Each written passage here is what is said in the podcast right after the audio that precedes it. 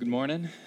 Good morning. And a special welcome to the Moody and Wheaton students returning. We're uh, very glad to have you. And really, I personally love having you as part of our church. It's a great blessing that you're all with us this morning. And as Aaron mentioned, we are in the second message in a series entitled Becoming a Multiplying Church. And I have the privilege of speaking this morning on the topic of the power to multiply. Or to put it another way, I get to explore from where we draw the power to become a multiplying church. And as a church, our vision to multiply comes from the Lord Jesus himself. As before his ascension, he commanded his disciples in Matthew 28 19, Go therefore and make disciples of all nations, baptizing them in the name of the Father, and of the Son, and of the Holy Spirit, teaching them to observe all that I have commanded you. So the command of Jesus here is to multiply. And if you're just joining us this week, as Father Aaron said two weeks ago, the command is for all of his disciples to share true teachings about Jesus as well as his real presence, so that others will repent and likewise become his disciples. But if you reflect on the words of Jesus, it would seem that he laid an almost intolerable burden on his disciples. Think about the power required to accomplish this command. Relatively speaking, very few people had ever heard of Jesus 2,000 years ago. Maybe they numbered in the thousands or tens of thousands out of, you know, maybe 100 million people total on the face of the earth. And of course, Jesus had some very controversial teachings as well. These things weren't very quick to be embraced. Things like there's only one way to be reconciled to God, complete submission to his lordship, that he is God in the flesh. Jesus was executed for these teachings, and now he wanted his disciples to share them with the entire world. So, what kind of power would it take to fulfill this charge to multiply? To overcome the fear over what would happen to you? To start with a band of maybe 120 followers in Acts 2 and multiply to every corner of the entire earth. And so maybe you're beginning to feel some anxiety about these things this morning, because as a local church family, just as might have seemed for Jesus' early disciples, the task to multiply could seem daunting for any number of reasons. Maybe you're beginning to feel some anxiety about this charge to multiply, especially as it relates to our shift to two services on September 10th. We want to add a second service to make space for more people to come hear about Jesus. This might lead to worries over questions like what will be asked of me? What will I need to sacrifice? And will the church that I've come to love be the same? Or maybe the idea of sharing true teachings about Jesus with your friends or coworkers makes you anxious over how they will respond. Will they think I'm some sort of zealot? Right? What are they going to make of me after that? Or maybe you simply feel anxious by having another obligation placed onto your already busy schedule. It's a long term commitment to another person to help them to help teach them all that Jesus has commanded. It's often not just a one time conversation. And so this morning, what I want to say is that there's two objects of anxiety that you can focus on when it comes to a large scale goal or task like the one we have taken on to become a multiplying church. The first object of anxiety is over the effort required, the second is over the outcome, and both have to do with power, or more specifically, a perceived lack of power. Either you're anxious over the effort you must exert to accomplish a task, I have so much to do this week. How am I going to get it all done? Or you're anxious over the outcome, right? You're anxious over the fact that you have no power over the outcome of a specific thing you've been asked to do, right? Things like sickness, global conflict, issues with interpersonal relationship. These are all things that have to do with power or perceived lack of power and our inability to control the outcome. So oftentimes our anxiety is over both effort and outcome. For our purposes this morning, both anxiety over effort and outcome can be defined like this anxiety is fear, which is born out of a perceived lack of power that is turned inward on ourselves. Again, anxiety is fear, which is born out of a perceived lack of power that is turned inward on ourselves. And so, if you turn in your bulletin with me to Acts 2 this morning, we witnessed something strange. We are told in verse 1 that the disciples are huddled together in a room. And you would think that after Jesus' command to multiply, they would have split up the known world into quadrants and headed out into separate directions. So are they huddled up in this room because they're anxious and they're scared? Well, no, they're not waiting because they're anxious or sluggards, because they're actually following the very directive of Jesus. See, both the Gospels of Matthew and Luke tell us that Jesus did not simply command his disciples to multiply and then wish them well. Instead, in Luke, we are told Jesus added this after his command to multiply. And behold, I'm sending this promise of my Father upon you. but stay in the city until you are clothed with power from on high. Jesus said, I will send you the source of all the power you will need to accomplish what I've asked of you.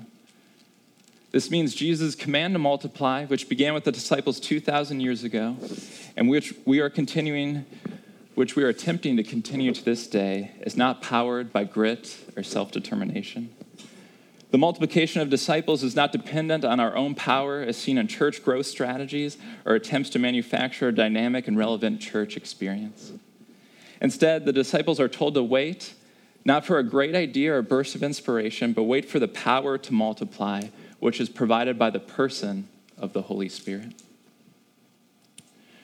We are told that the Holy Spirit is a gift from Jesus to his followers for the purpose of fulfilling this command to multiply. And so, what I want you to hear this morning is that the Holy Spirit provides the means to accomplish all that God will ever ask of us. Again, the Holy Spirit provides the means to accomplish everything God will ever ask of us.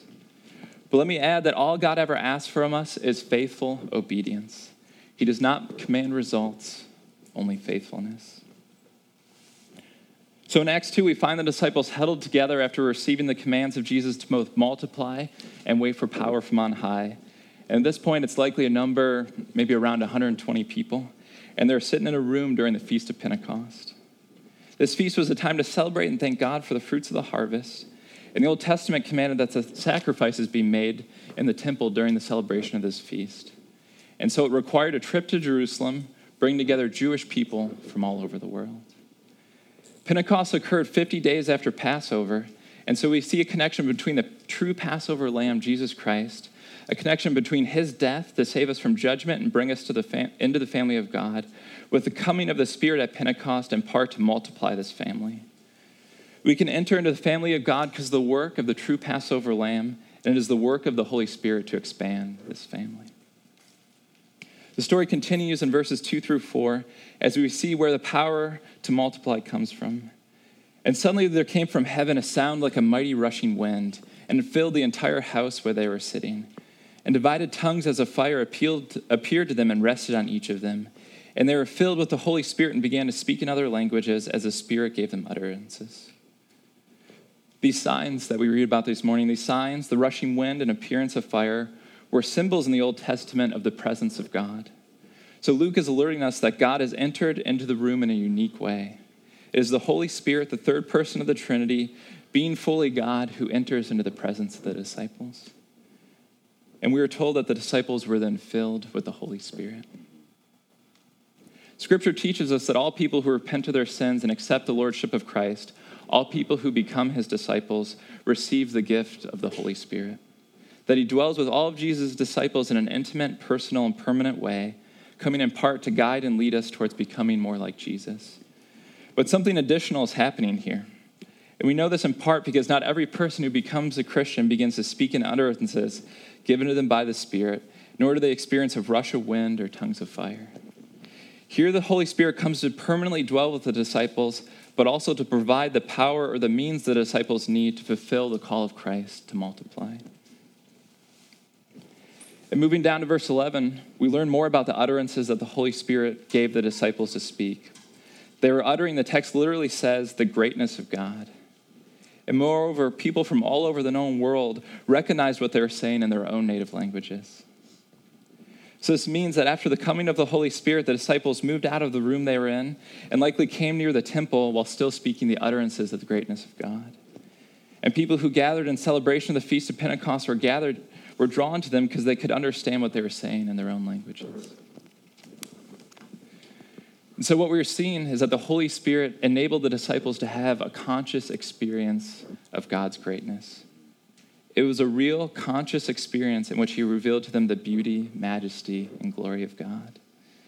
And they began to proclaim this greatness. And those who heard the greatness of God being expressed in their own languages were said to be bewildered, amazed, and astonished. So, picture this for a moment. You're walking with your friends in the blistering Jerusalem heat, and suddenly you hear a familiar language. If you've spent any time overseas, you know how exciting this can be. I recognize what he's saying, right?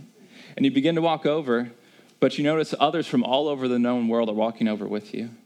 And speaking in the lingua franca with one another, you realize that they are hearing the exact same things that you are hearing in their native language. And soon a crowd of thousands is gathered around the disciples. And they begin to ask, What does this mean? Another way of saying, What exactly is going on here? Or what are we to make of this? That's a good question for us this morning. What are we to make of this? Well, what we witness in Acts 2 is the Holy Spirit providing the means to accomplish what Jesus Christ, God in the flesh, asks of all of his disciples, both then and now. See, over the call to multiply, we grow anxious over effort and outcome because we have limited power. The Holy Spirit, the third person of the Trinity, being fully God, has no such limitations. He is infinitely powerful and can never exhaust his supply. There are no days when the Holy Spirit is caught off guard or is emotionally drained. He intimately cares for us and will supply the means to accomplish all God will ever ask of us. So, what do the disciples do next? They're out near the temple, surrounded by thousands of people from all over the world who are eager to make sense of what is, what is going on. Right? Why can we hear in our own language what they're uttering? What are we to make of this? Well, if you think about this, right, after a child experiences something extraordinary, whether it's an animal they have never seen or a natural wonder like a waterfall, you don't have to tell them what to do next. No child looks at a rhino for the first time or the roaring waters of Niagara Falls, you know, and then taps their dad on the shoulder and says, Dad, what's the appropriate response to this amazing experience? Right? Uh, no, a child who experiences something extraordinary can't wait to tell everyone about it. Mom, dad, anybody, you got to come see this, right? It's amazing. You're not going to believe it. And this is what happens with the disciples in Acts 2. The Holy Spirit has allowed the disciples to experience the greatness of God. And after this experience of the greatness of God, Peter can't wait to share about Jesus with those who have gathered around. Like a child, no one has to tell Peter what to do next. He and the disciples are now ready and excited to fulfill the command of Jesus because they waited on the Holy Spirit who provided the power or the means to multiply. The Holy Spirit chose the day of Pentecost when Jewish people from all over the known world would be present. The Holy Spirit revealed the greatness of God the Holy Spirit enabled the utterances of the disciples to be heard in multiple languages. It was his work, and the disciples are now ready and eager and excited to fulfill the command of Jesus to multiply. There's no need to be anxious because there's no concern over power. So, is this how you feel this morning? Ready, eager, and excited to fulfill the command of Jesus to multiply? Are you anxious? Maybe this morning you feel like Harold Abrahams, who was a real life athlete portrayed in the film Chariots of Fire. Abrams was a British sprinter. Probably knew you weren't getting out of this morning without some British history. Uh, so here you go. he was a British sprinter who became absolutely obsessed with winning the 100 meter dash at the 1924 Olympic Games. A worthy goal in many ways, but one that absolutely and completely consumed him, in part because he had no control over the final outcome. As the film progresses, he loses any sense of joy in regards to running or training. And at one point, he has this to say to his rival Aubrey You're a brave, compassionate, kind, content man. That is your secret, contentment. I am 24 and I've never known it. I'm forever in pursuit and I don't even know what I'm chasing. So here we see a man who has a clear goal, an obvious objective, but he doesn't have any contentment. He becomes anxious terribly, terribly anxious over an outcome he has no control over. Prior to the 100 meter finals at the 1924 games, he says this In one hour's time, I will be out there again. I will raise my eyes and look down that corridor, four feet wide, with 10 lonely seconds to justify my whole existence. But will I? All those long hours spent training, even spurning the woman he loved to focus on running, the entire identity he had constructed, he only got 10 seconds to see if it was all worth it. The outcome of the race had become his identity. I'm either a winner or a loser, a failure or a success based on this 10 seconds. And so as he waits for the race, he becomes incredibly anxious. It all comes down to power, his personal power, his grit and determination. And so he waits not with peace, but with terrible anxiety. And it's not hard to extrapolate that he not only dreaded the time leading up to the race, but how could he enjoy the race itself? But the followers of Jesus don't have to be anxious about either outcome or effort in regards to this call to multiply. The power to fulfill the command of Jesus to multiply comes from the Holy Spirit and not from ourselves. All that is required of us is faithful obedience, a childlike trust in the Holy Spirit. Moving back to Acts, Peter stands up to address the crowd that has gathered after the Holy Spirit has supernaturally brought about the circumstances in which those around him are eager to listen. And here's how he begins Men of Judea and all who dwell in Jerusalem, let this be known to you, and give ear to my words, for these people are not drunk, as you suppose, since it is only the third hour of the day. Probably tongue in cheek, he says, We are not uttering because we are drunk, as some of you claimed. It's only 9 a.m., right? Instead, what you're seeing here is the fulfillment of an Old Testament promise that after the coming of the Messiah, after the coming of Jesus Christ, God said this in the book of Joel I will pour out my spirit on all flesh, and your sons and your daughters shall prophesy. And your young men shall see visions, and your old men shall see dreams, even on my male servants and female servants. In those days I will pour out my spirit, and they shall prophesy. And I will show wonders in the heavens above and signs on the earth below blood and fire and vapor of smoke. The sun shall be turned to darkness and the moon to blood before the day of the Lord comes, the great and magnificent day. And it shall come to pass that everyone who calls upon the name of the Lord shall be saved. So Peter is saying to the crowd that has gathered. What you're witnessing is the promise God made in the book of Joel, right? The outpouring of his spirit. And with the outpouring of the spirit and the accompanying miracles comes a great promise. Verse 21 says that when this time comes, everyone who calls upon the name of the Lord will be saved. And Peter extrapolates on this. But who is this Lord? It's the question he's trying to answer. And he explains Men of Israel, hear these words Jesus of Nazareth a man attested to you by God with mighty works and wonders and signs that God did through him in your midst. And as you, you yourselves know, this Jesus, delivered up according to the definite plan and foreknowledge of God, you crucified and killed by the th- hands of lawless men. God raised him up, loosing the pangs of death, because it was not possible for him to be held by it. So the Spirit brought about the circumstances in which people from all over the known world were ready and eager to listen to Peter. All that was then required of Peter to do to fulfill the command to multiply was to share what he himself already knew and experienced. Peter shared true teachings about Jesus and his real presence with those who gathered. He made it known that Jesus is Lord, that he is both a suffering servant and messianic king, that he was crucified according to the plan of God, and that he was raised up by God, conquering sin and evil and death. And at the end of Peter's sermon, which isn't printed in your bulletin, we read the response of those who gathered around. Now, when they heard this, they were cut to the heart and said to Peter and the rest of the apostles, Brothers, what shall we do? And Peter said to them, Repent and be baptized, every one of you, in the name of Jesus Christ for the forgiveness of your sins, and you will receive the gift of the Holy Spirit. For the promise is for you and for your children and for all who are far off, everyone whom the Lord God calls to himself. And with many other words, he bore witness and continued to exhort them, saying, Save yourselves from this crooked generation. So those who received his words were baptized, and they were added that day about 3,000 souls.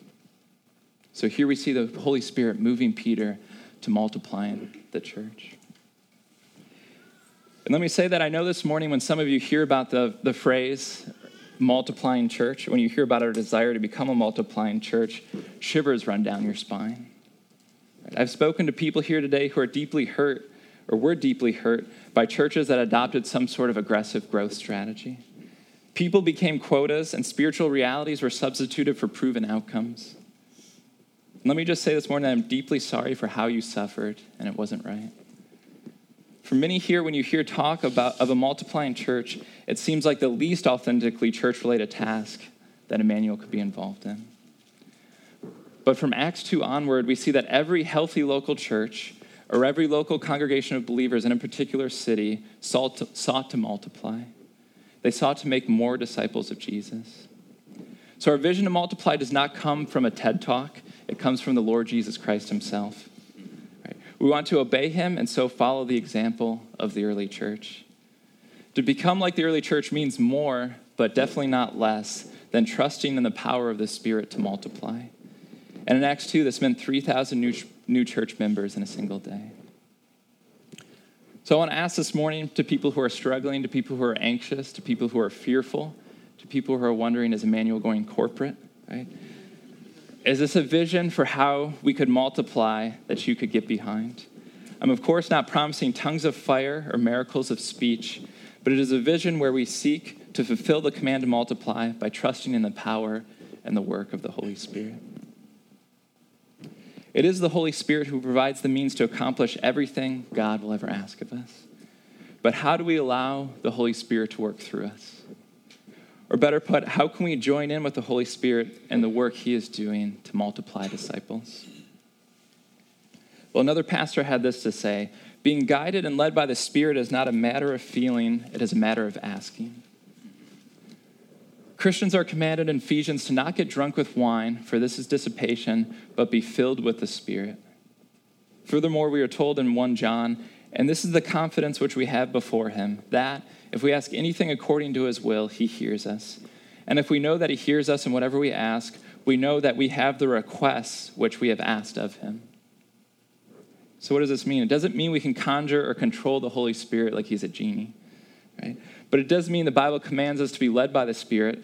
And the Bible also promises us that anything we ask in line with God's desires will be granted to us, right?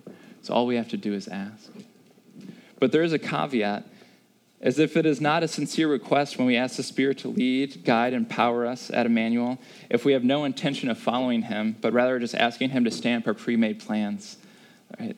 This is not a sincere prayer. It's not one that the Holy Spirit will respond to. To follow the Spirit is to completely submit to His will. To ask the Spirit to guide you is a very dangerous prayer. As if it is sincerely prayed, it can cost you any number of plans that you have already made. But joining in with the work of the Holy Spirit to multiply disciples begins with submitting yourself to His will and asking for His guidance and His power. And if this is a prayer you're ready to pray this morning, during communion, we do invite you to meet and join one of our prayer ministers and ask the Lord, submit to Him, ask the Holy Spirit to lead and guide you. He may direct you down a long term path you never would have suspected. Perhaps it is more likely He wants to use you where you already are at your work or your school with family members, serving here at Immanuel on a ministry team to make space for more people to join us on Sunday mornings. I want to ask you to be open to the Spirit to lead you to change education or career paths. But I can say confidently the Spirit wants you right now to make disciples wherever you presently are. And I would add that there's no conflict between caring about real, pressing physical needs in our city, caring about racial injustice and other systemic problems with sharing the gospel. You don't have to pick between acts of mercy or justice and evangelism. The command of Jesus in Matthew 28 19 is for all Christians to multiply disciples. But we can do this wherever we are, and it's compatible with whatever else we might be doing. So please seek to right injustices and care for the present, pressing physical needs of all those in our city. But as you're doing this, share the good news of Jesus Christ. Multiply disciples wherever you are, while whatever you might be doing. So, how can we get started in this? Right? How can we join in the work of the Spirit after we've prayed and invited Him to lead us and guide us? Well, let me say again that this morning we need your gifts here at Immanuel. Right? We need you to help us make a space for Uptown and all of Chicago to come hear about Jesus on Sunday mornings. But we also need you outside of these four walls. But as my father has said many times, we don't need you to be weird for God, right? So don't go on Amazon this afternoon and buy a bunch of Christian t shirts, right? Failure to be exposed to the sun, S O N, may cause burning. Right? That's not, not what we're asking of you. Uh, rather, as another pastor has put it, right, it often starts small. Start by inviting a friend you already know to church or small group. With people who don't yet know you're a Christian, you can also start small. Begin by just saying you went to church this past weekend. And the next week, you can state something you learned or experienced on a Sunday morning. And the next time you can talk, you can say, Here's why my faith is important to me. Pray also that the Spirit would give you chances to be generous with your time and money. Actively look for opportunities to be self sacrificial towards your neighbors, friends, and coworkers who are not yet disciples of Jesus. And I would say, above all, be hospitable, as this is the best path to evangelism in our city. Make time in your week for your neighbors, care for them, love them, and invite them into your home. Don't force anything on anyone, but also don't shy away from the true teachings about Jesus.